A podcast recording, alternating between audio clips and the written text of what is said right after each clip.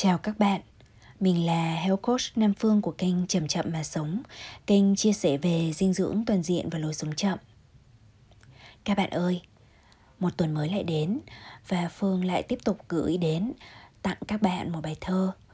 Đây là một bài thơ của tuần trước mà sau khi Phương sáng tác thì có rất là nhiều bạn đã xin phép được chia sẻ bài thơ này trên nhiều kênh Facebook cá nhân um, rất là nhiều uh, bạn cũng nói rằng là các bạn cảm thấy đồng cảm với bài thơ này. Thì uh, cho nên là phương rất là háo hức được đọc tặng các bạn bài thơ chưa biết. Và sau khi phương đọc xong thì phương sẽ tâm sự thêm một chút ha. Chưa biết. Lý thuyết gì cũng biết nhưng lại chẳng thực hành. Suốt ngày đi loanh quanh kiếm tìm thầy cô giỏi. Trong lớp rất hay hỏi cái gì và tại sao, lúc nào và nơi nào, để thêm nhiều kiến thức. Rồi quên mất chừng mực, thích tranh cãi đúng sai, thích phân định ngắn dài, thích chẩn đoán to nhỏ. Bẫy trí năng sập đó, hãy lắng lòng lại đi. Ta chẳng phải thêm chi vào trong phút hiện tại. Nghe nhìn phải tập lại, tắt não làm mềm tim. Hạnh phúc chẳng cần tìm mà hiện ra trước mắt. Bầu trời vẫn xanh ngắt. Chẳng qua mây mù che.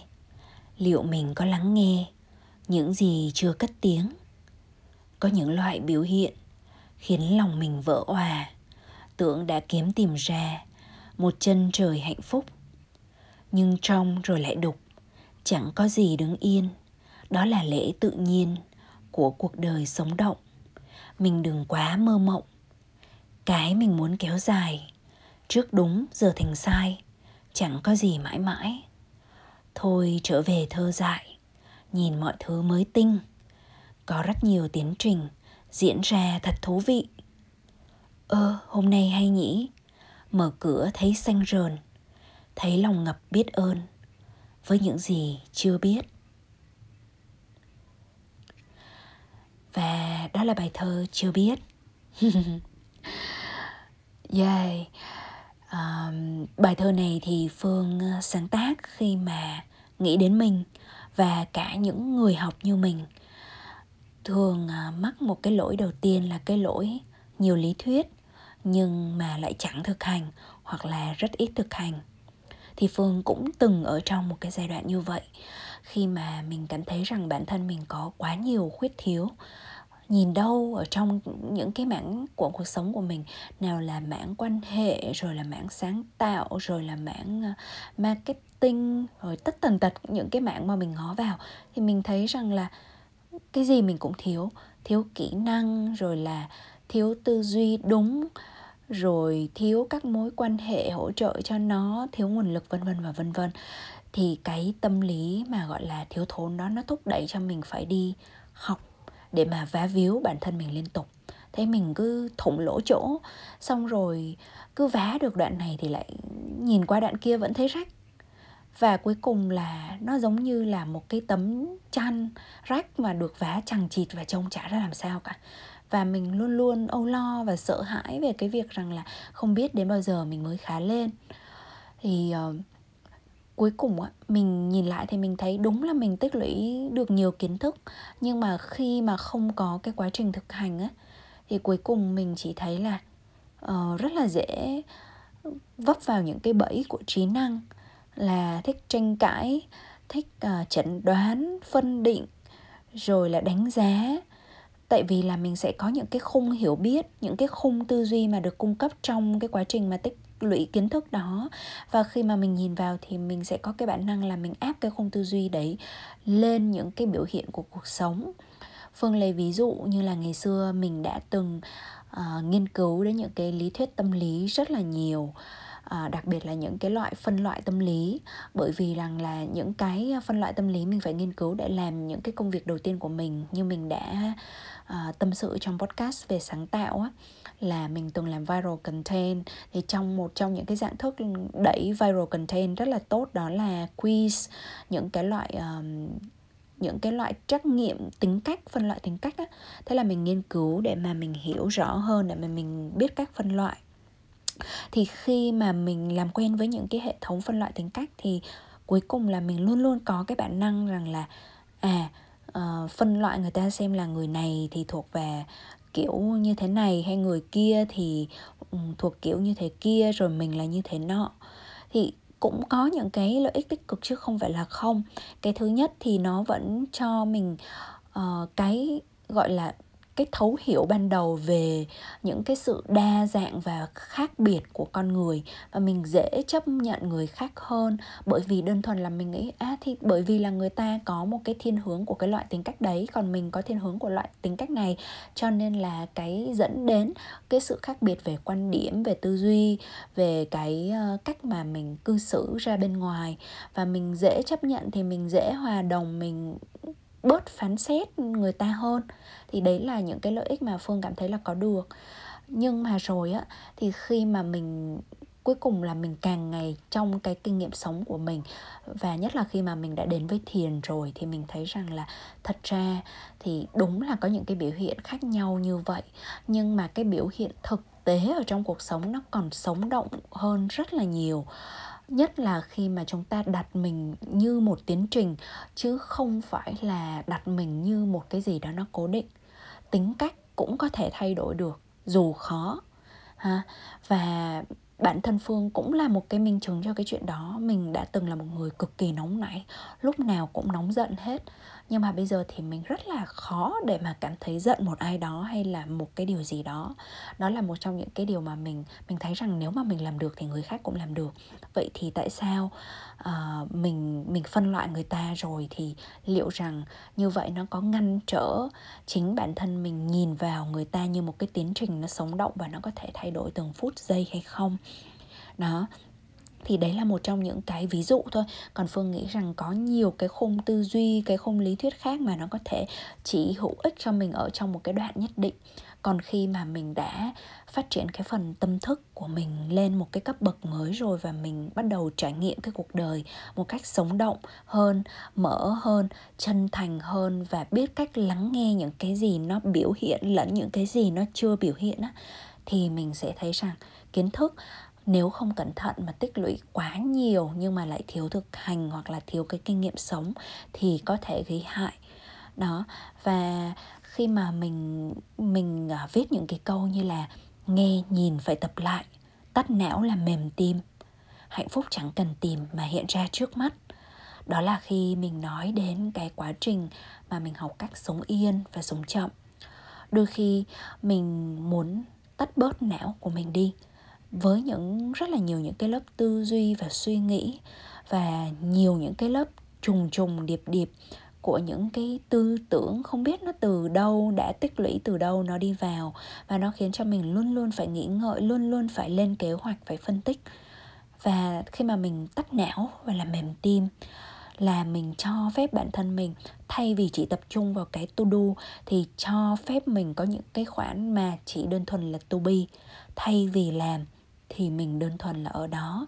Và mình sẽ thấy rằng hạnh phúc chẳng cần tìm ở đâu cả mà đã hiện ra trước mắt rồi.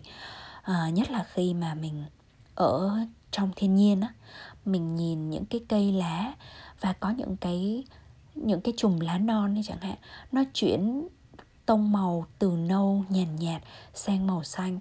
Và mình thấy ồ cái búp non trên cành này nó vẫy vẫy vẫy ở trong ánh nắng. Và mình thấy trời ơi chỉ cần nhìn nó thôi là mình đã cảm thấy là nó mát dịu cả lòng mình, nó khiến cho tim mềm ra và mình bớt nghĩ ngợi đi rất là nhiều. Và chúng ta không cần phải là ở trong một cái quan cảnh quá hùng vĩ hay là một cái ờ, nơi mà, gọi là, hoàn hảo về mặt ờ, quan cảnh đâu các bạn. Ví dụ như ở trong nhà phương rất là nhiều người tưởng rằng là phương luôn luôn được ở trong tĩnh lặng nhưng mà không phải vậy đâu. Ví dụ như hàng xóm của mình bây giờ cũng bắt đầu hát karaoke này rồi là xung quanh cái vùng phương ở thì bắt đầu công trình xây dựng mọc lên này suốt ngày phải nghe tiếng của những công trình xây dựng thôi. À, nhưng mà khi mà mình học cái kỹ năng để mà chấp nhận tất cả những cái gì nó đang có ở trong cái thực tại sống động này á thì tự nhiên là mình cảm thấy chấp nhận được hết. Và mình thấy rằng những cái âm thanh kia mặc dù mình không thích nó nhưng mà mình cũng không còn ghét nó nữa. À, và có những cái loại á nó biểu hiện ra uh, như là bông hoa thì mình thấy đẹp khiến cho lòng mình vỡ hòa, mình cảm thấy rất là yêu cuộc sống. Và lúc đó thì mình tưởng rằng à đây là hạnh phúc là đây đây, tôi đã có hạnh phúc rồi. Nhưng mà thực tế các bạn ạ, cái kỹ năng mà sống hạnh phúc thực sự thì nó phải làm cho dù mình thấy hoa mình cũng thấy vui cũng hạnh phúc. Mà cho dù là mình thấy những cái ví dụ như công trình xây dựng ngổn ngang rồi rác hay là bất cứ một cái điều gì đó mà nó không vừa mắt uh, mình á mà mình vẫn cảm thấy là nó không ảnh hưởng lắm đến cái hạnh phúc của mình thì đó mới là cái bộ kỹ năng sống hạnh phúc thực sự. Uh, thì phải rất là lâu mình mới làm được cái điều này chứ còn cũng có những cái ngày xưa khi mà mình cũng bị mắc vào cái xu hướng thiên vị tiêu cực của con người cái negativity bias thì mình mình đi đâu mình cũng nhìn thấy những cái mà mình cảm thấy không bằng lòng ở trong cuộc sống thôi. Ví dụ như là ờ Đà Lạt thì đẹp thật đấy ngó lên cây thì thấy đẹp nhưng mà ngó xuống dưới thì thấy đầy rác. Ví dụ như thế chẳng hạn. Hoặc mình đi chơi đồi uh, bầu trời có thể rất là đẹp nhưng mà mình nhìn thấy một đống rác mà du khách bỏ lại thì mình cũng thấy bực mình đó kiểu như vậy. Thì mặc dù không có nghĩa rằng là uh, mình sẽ trở nên bàng quan với những cái thực tế ở trong cuộc sống nhưng mà mình cảm thấy rằng với cái sự ờ, chấp nhận đến từ cái tâm quan sát ở bên trong thì cuối cùng rằng điều gì á mình có thể làm được. Ví dụ như mình thi thoảng mình tham gia một chuyến nhặt rác chẳng hạn á, thì mình làm và sau đó mình an ổn bởi vì mình biết rằng là mình đã cố gắng làm cái chuyện của mình rồi. Mình đã làm phần mình rồi. Đã bớt một cọng rác. Ha, đã rất là cố gắng trong việc sống xanh sống chậm. Và khi mà mình đã cố gắng hết sức ở phần mình rồi thì mình buông. Tất cả những cái gọi là mong cầu để mà thay đổi cả một thế giới nữa. Và cuối cùng á là mình quay trở về với một cái ánh mắt thơ dại. Có những cái lúc mình cũng bắt gặp cái tâm mình rằng à nó lại à, muốn áp một cái gọi là một cái khung kiến thức của kiểu người lớn vào những cái biểu hiện xung quanh mình vào những cái sự vật và con người xung quanh mình. Mình có thể so sánh hơn thua vân vân. Nhưng mà khi mà mình đã quan sát được trước khi nó biểu hiện ra thành lời nói và hành động rồi thì mình có thể ngăn mình uh, từ cái khâu ý à có thể là vẫn theo một cái lối mòn tư duy mà mình chưa sửa đổi hẳn, rằng nó có cái ý so sánh đi chẳng hạn. Nhưng mà mình không có để nó biểu hiện ra thành lời nói hay là một cái hành động để khiến cho người ta cảm thấy hơn mình hay ờ, kém hơn mình. Không không có những cái như vậy. Thì bây giờ mình chọn là trở về thơ dại và bắt đầu nhìn mọi thứ mới tinh. Và mình thấy một trong những cái mới tinh tình tình giây phút nào cũng cũng thấy mới hết đó. đó chính là những cái biểu hiện ở bên trong thân và tâm của mình. Không quan sát thì thôi, chứ còn khi mà đã quan sát rồi thì thấy mọi thứ nó nó luôn luôn sống động và nó luôn luôn khác biệt. Chẳng có cái phút nào mà giống cái phút nào, chẳng có cái giây nào mà giống cái giây nào cả. Nó rất là thú vị các bạn ạ. Và như vậy mình thấy nhẹ nhõm. Mình thấy nhẹ nhõm bởi vì rằng là ở trong cái giây phút thực tại sống động này mà mình mình cảm nhận rõ được cái sự sống ở bên trong mình thì mình thấy biết ơn. Khi mà một trận đại dịch lớn như vậy càn quét xảy ra mà bản thân mình vẫn còn sống bản thân mình vẫn còn thở vẫn còn người thân yêu nhất ở bên cạnh và vẫn còn những cái thực phẩm để ăn nó tràn trề và nó đủ đầy um, nó không có nghĩa rằng cao xa và mình um, có những cái gì đó nó xa xỉ đâu. Nhưng mà mình thấy cái sự tràn trề ở đây rằng là nó chỉ đơn thuần à mình vẫn có đầy đủ thức ăn ăn đến ba bữa một ngày. Thì, và mình có người thân, một mái nhà để che ở trên đầu á, và mình ừ, vẫn có sức khỏe tốt. Vậy thì mình đâu có còn cái gì mà còn phải mong chờ gì ở trong tương lai nữa đâu. Mình thấy như vậy là quá hạnh phúc rồi. Quá quá hạnh phúc và quá biết ơn rồi. Thì đấy là lý do mà cái khổ thơ cuối cùng mình kết thúc đúng theo những cái gì mà lòng mình có. Ơ, hôm nay hay nhỉ? Mở cửa thấy xanh rờn, thấy lòng ngập biết ơn với những gì chưa biết. Đó, thì đó là những cái điều đã có ở trong lòng mình khi mà mình ngồi xuống và mình chép cái bài thơ này ra. Nó cũng tự nhiên như hơi thở của mình. Và hy vọng rằng là khi mà nghe được podcast này, các bạn cũng bắt đầu kết nối lại với những cái gì đó nó sống động ở bên trong lẫn bên ngoài của các bạn và tìm được hạnh phúc ngay ở giây phút này. Bây giờ thì xin chào tạm biệt và hẹn gặp lại. Chúc các bạn có ngày thật vui và đêm thật yên.